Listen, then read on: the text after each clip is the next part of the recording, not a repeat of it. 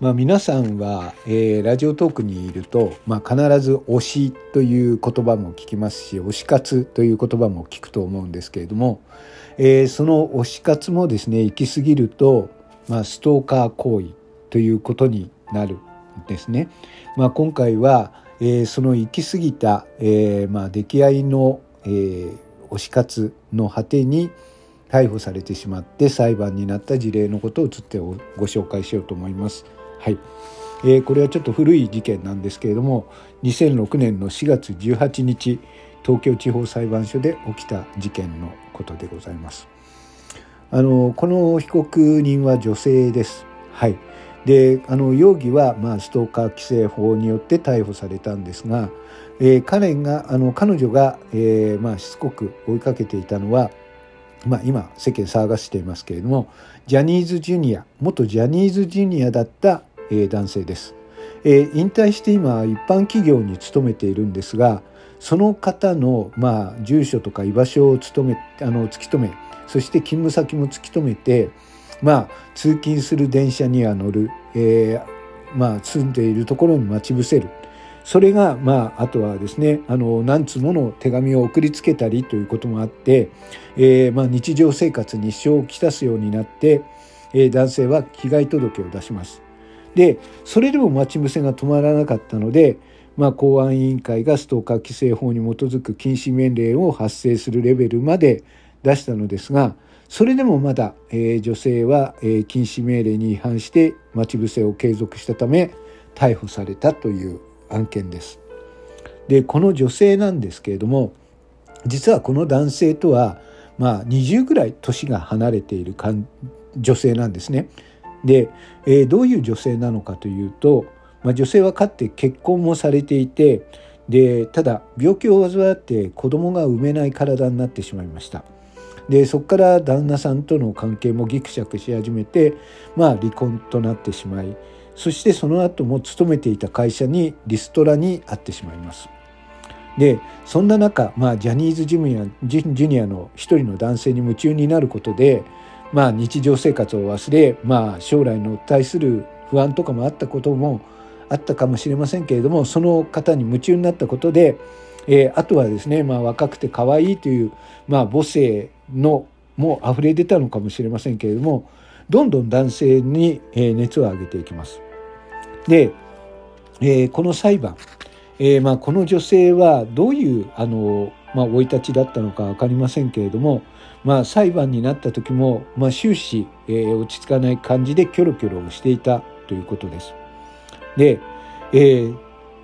ごあのお父さんが、まあ、この上場証人として、えー、名古屋から上京しています。で、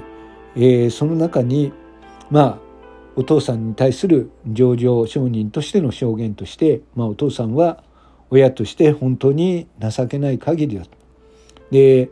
自分がまあ厳しく育てすぎたので、まあ、そういうことが娘に負担をかけてしまったのかもしれませんというふうにで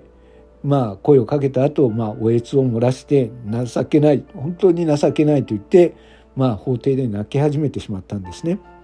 で、えー、この裁判えー、村上、えー、博信裁判官という方なんですが、まあ、そのお父さんに来て「お父さん落ち着いてください」という感じで優しく声をかけます。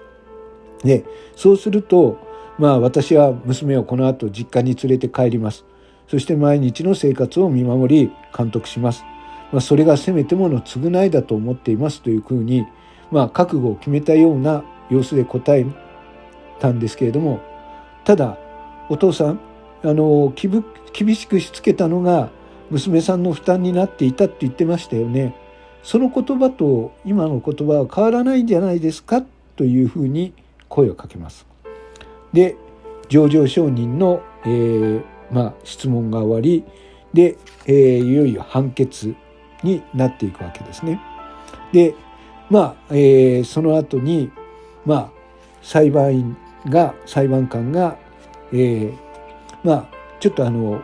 被告ににお伺いしたいと。まああの彼がねイケメンで、まあ、彼がイケメンなのかどうかはわからないんだけれどもそれよりも彼が芸能活動をひたむきに頑張っていた姿を見てそこから感情が入っていたわけですか？と聞くと被告人は黙ってうなずいたそうです。ででもねあなたの年なら中学生ぐらいならまだしもまああなたの年齢だと生きている世界が違う彼のような人間とは一般の接し方としてやっぱり一線を引くことができると思うのね。なのにここまでするっていうのは尋常じゃないよねというふうに、えー、優しく諭しました。で、えー、検察官から提出された証拠書類を見ながら、えー、そうするとまあ裁判所の中は法廷は沈黙が張り詰めます。まあ最初は憧れから入ったのかもしれないけどそこからだんだん感情の質が変わっていることにまああなた自身が気づいてないんですよねというふうに。でそういったところを被告人がまあだけど彼のことを見ていたかった彼に会えると嬉しくなったということを供述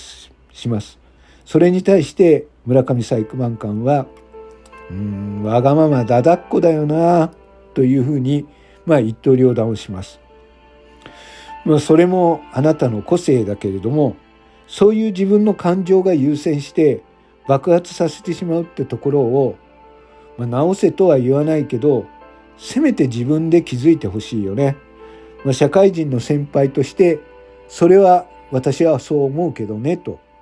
その人に言い聞かせました。でまあそう言い聞かせるとまあ、裁判官は、まあ、被告人質問をこれにて被告人質問を終了します。で検察官の論告求刑と弁護人の最終弁論が終わります。でその後まああのこの後一旦休憩に入るんですけれども、まあ、ちょっと待っていてくださいね。あのこれから判決を出しますけれども、まあ、せっかくお父さんが東京まで来てくれてるんですが、まあ、あなたは今日中に名古屋に帰ってもらいます。いいですか？と言います。これはすごく異例なことなんですね。これから判決を出すと言っているのに、もうこの言葉を言っている時点で執行猶予をつけるということをもうほのめかしてしまってるんですよ。で、休憩が明けて数分後に法廷に戻ってきたこの村上裁判員は被告人に対して懲役1年の刑を言い渡しそれに3年の執行猶予をつけました。えー、最初に、えー、ほのめかした通り執行猶予という判決になりました。ただ、えー、その後に、えー、お父さんに一つ、えー、注文を出しました。さて、あなたはこの後名古屋に帰るだけれども、帰りの電車の中でお父さんと一緒に話してごらんなさいよというふうにえー、笑顔で問いかけたと言います。その裁判官の顔が、まあ、とてもね、えー、人たらしというかすごくいい表情で、えー、被告人を、えー、見守るように言ったということがすごく有名な裁判でまあこの、えー、被告人はその後どういう生き方をしたかは知りませんけれども正しい判断ができるように、えー、今回の裁判官はこの人に、えー、裁いてもらってよかったんじゃないかなと思えるエピソードだったので紹介いたしました。皆さん、えー、推しは押せる時に押せと言いますが正しく推し活をしましょうね。今回はそういうお話でした。最後まで聞いていただきましてありがとうございました。